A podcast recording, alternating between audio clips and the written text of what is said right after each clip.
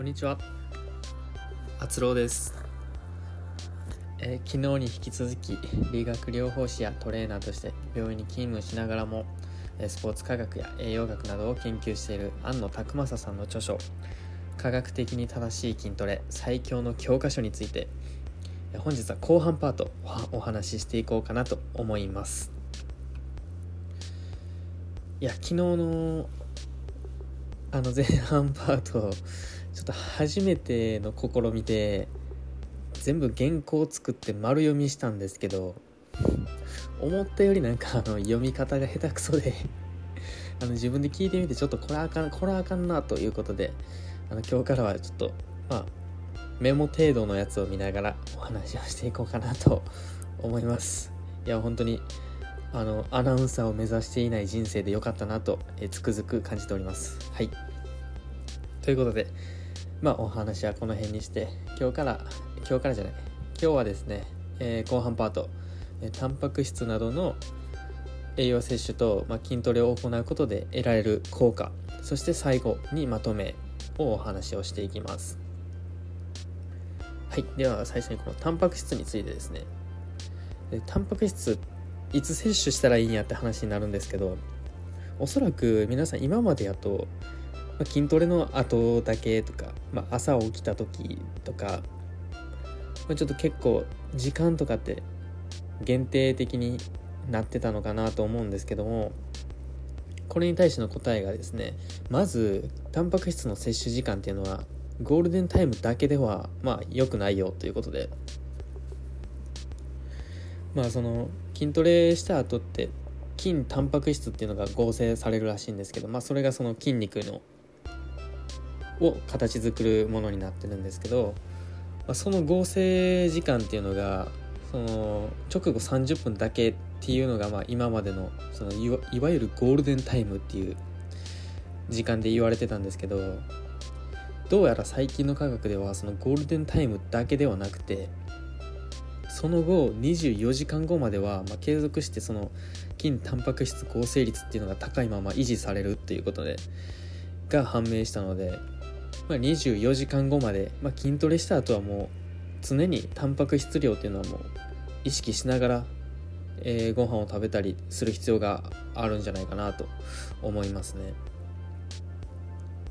で実際まあと言っても1回に摂取できる量って体が吸収できる量っていうのも決まってるんで、まあ、それについてちょっとお話をしますと、まあ、それぞれの、まあ、やっぱ個人差はあるんですけどある程度のその目安といたしましては、まあ、0.4、まあ、すいません 0.24× 体重グラム体重で弾き出すということで。実際あの僕が 65kg なんで体重が。まあそれでちょっと計算してみますと、まあ、0.24g かな？かける65で、まあ、15.6g を、まあ、1食で摂取するのがま限界っていう形になってます。また皆さんも 0.24×65 で計算してみたらいいのかなと思います。でそのタンパク質、まあ、プロテインですねいわゆる。で大きく分けて3つの種類があるんですけどっていうのがそれがホエイカゼインソイのこの3つですね。でこのホエイプロテインって結構聞いたことあるんちゃうかなと思うんですけど、まあ、これのまあ特徴といたしましては、まあまあ、体内では生成できない必須アミノ酸っていうのがとても豊富に含まれていると。でそして水溶性タンパク質であるっていう点から、まあ、吸収が早いっていうので、まあ、やっぱ即効性があるんですね。なのでまあトレーニングの直後とかに飲んでいただくのが一番いいのかなと思います。で次にカゼインプロテインっていう。これちょっと僕初めて聞いたんですけどどうやらこれ吸収が遅くてまあ吸収が遅い分長時間アミノ酸濃度っていうのを体の中でキープできるっていう点から、まあ、寝る前とか、まあ、寝てる間ってどうしてもタンパク質っていうのが使われていくんでその間にまあ本当にボディメイクしてる方とかだと、まあ、やっぱ気になると思うんですよ。そのタンパク質。寝てる間どうしようとか。そういった時に、まあ、摂取するというのがカゼインっていうプロテインですね、まあ、これを飲むことで、まあ、約6時間ほど体内のそのなんだっけアミノ酸濃度っていうのが高く保たれるのでまああまり寝てても心配はいらないんじゃないかなと思います。で最後がソイプロテインですね、まあ、これに関しては何回か飲んだこともあって、まあ、実際にあのはい飲んだこともあったんですけど まあこれに関しては、ま、抗酸化作用であったり抗炎症化作用っていうのが、ま、含まれてるのでうん、まあ、正直ちょっとあんまり分からなかったんですけど、まあ、体にいいっていうことなんですかね。ちょっとこれ読んでてもあんまり分からなかったんでちょっとその辺はリサーチ不足で申し訳ないんですけどもまあそういった形になってます。でその24時間の間ずっとタンパク質取らなあかんっていうことでじゃあそのと具体的にいつ取ったらいいんやっていう話になると思うんですよ。でそれに対する答えが3食のご飯と一緒にプロテインを摂取しろっていう話で。ご飯と一緒に3食のご飯と一緒にプロテインを摂取することによって起こることがその脂肪量っていうのが減少するらしくて。やっぱボディメイクとかしてるとその脂肪とか気になると思うんですけど、まあ、ご飯と一緒にプロテインを取るとその量っていうのが減るっていうので、まあ、自分の体を作るにはもう本当にもってこいのタイミングなんじゃないかなと思います。でまあちょっとここでトレーニングの話になっちゃうんですけどトレーニングは基本的に夕方に行うのがベストのタイミングで、まあ、これはマーストリヒト大学の、ま、研究で出た結果なんですけども夕方にトレーニングをしたグループとそうでないグループを比べたところあの夕方にトレーニングしたグループの方が、まあ、筋タンパク質合成率っていうのが30%も高くなったって、まあ、いわゆるまあまあムキムキになりやすい時間ですねこの夕方っていうのが。なんでまあなるべくなるべく筋トレっていうのは夕方に行いましょうっていうのがはいお話このお話です。であとはまあタンパク質、まあ、プロテイン以外にもまあちょっとした食品のお話をしますと卵。これが非常にあの優れていてでも結構皆さんあの白身しか食べへんとかも言う人もおると思うんですよね。体気にしてる人とかって。でもそういうのってもうそれも間違ってるらしくて実はその卵の卵黄っていうのは体内で生成できない必須アミノ酸っていうのがもうすごい豊富に含まれてるんで是非あの卵を意識して食べてる方とかいたらあの君捨て君だけ捨ててみたいなそんなんせんと、まあ、一緒に食べていただくのが一番ベストかなと思います。で次に、まあ、カフェインですね。これまあ前半パートでお話ししたのがまあ夕方じゃないわ。昼間の2時までにそのカフェインの摂取は終えときましょうっていう話だったんですけど、まあ、このカフェインっていうのがまたすごいいい効果を持っててトレーニングしてる間の、まあ、そのカフェインによって、まあ、体がちょっと麻痺するんですかね、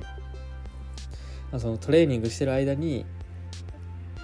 えーとまあ、なかなか疲労を感じないと。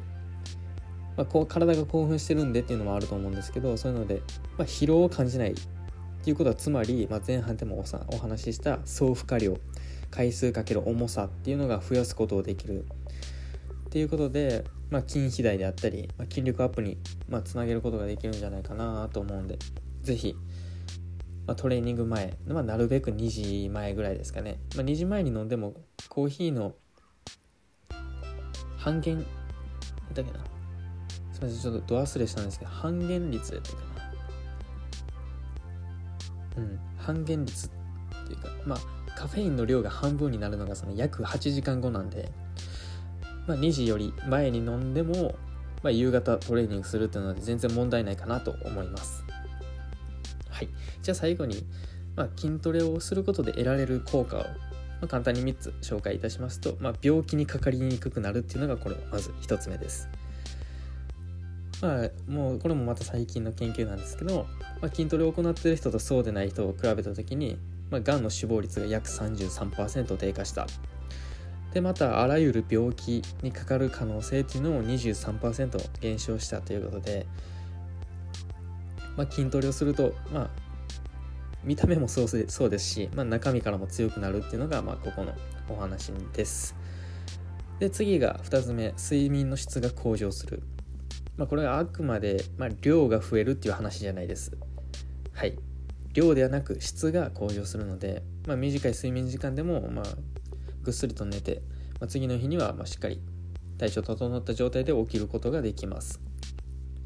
で3つ目がこれが不安改善ですそうですねこれ本当に僕も最近感じてるんですけどここ1週間ぐらいちょっと筋トレできなかったんですねでここ1週間ぐらい時間取れてないとなんか今日ちょっと疲れてて体的にもまあ就職活動もあると思うんですけど、まあ、疲れててあの 毎日更新してるノートの方を少しサボってしまったっていうところもあって、まあ、筋トレはやっぱ大事なのかなっていうふうには思います。はい。じゃあ簡単にまあ全体まとめいたしますと、まあ、筋トレはやはり重ければいいっていう話じゃなくて、まあ、総負荷量を意識する。これが強度かける回数で、まあ、総負荷量を増やしていくことで筋力アップであったり筋肥大へつながりますよっていう話で。でまああとはしっかり睡眠をとりましょうっていうのでこれを行ってしまうと行怠ってしまうとん？怠る？怠ってしまうとうんやっぱり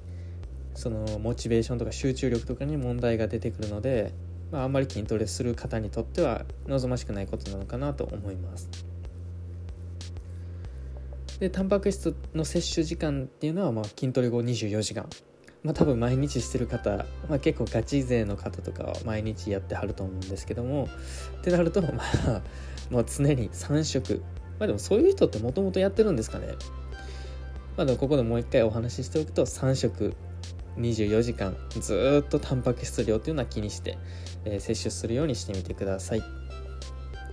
であとはやっぱ筋トレが、まあ、病気の死亡率を23%軽減させるとか、まあ、がんの死亡率33%低減させるっていうのが、まあ、筋トレの良さになってますのでまあこのポッドキャストを聞いて、まあ、昨日の前半と今日の後半と聞いてみて、まあ、自分でちょっと筋トレやってみようかなって思った方とかいたら是非、まあ、このタイミングでやってみるのをおすすめします。はい。ということでこの辺にしようかな。なんか話すことあるかな。うん。あまたあの皆さん紹介してほしい本とかちょっとこう読んだけど難しくて解説してほしいなっていう本あったら、まあ、できる限り分かりやすくあのお話ししたいなと思ってますのでぜひ、えー、なんか Spotify の方になんかコメント欄機能みたいのがあるみたいでそこにちょっと質問の何？投票箱みたいなちょっと立てとくんでぜひそちらの方でコメントいただければあのチェックしますんで。はいまたお願いいたします。ということで本日ちょっと長くなってしまいましたがこの辺で終わろうと思います。それではまた。さようなら。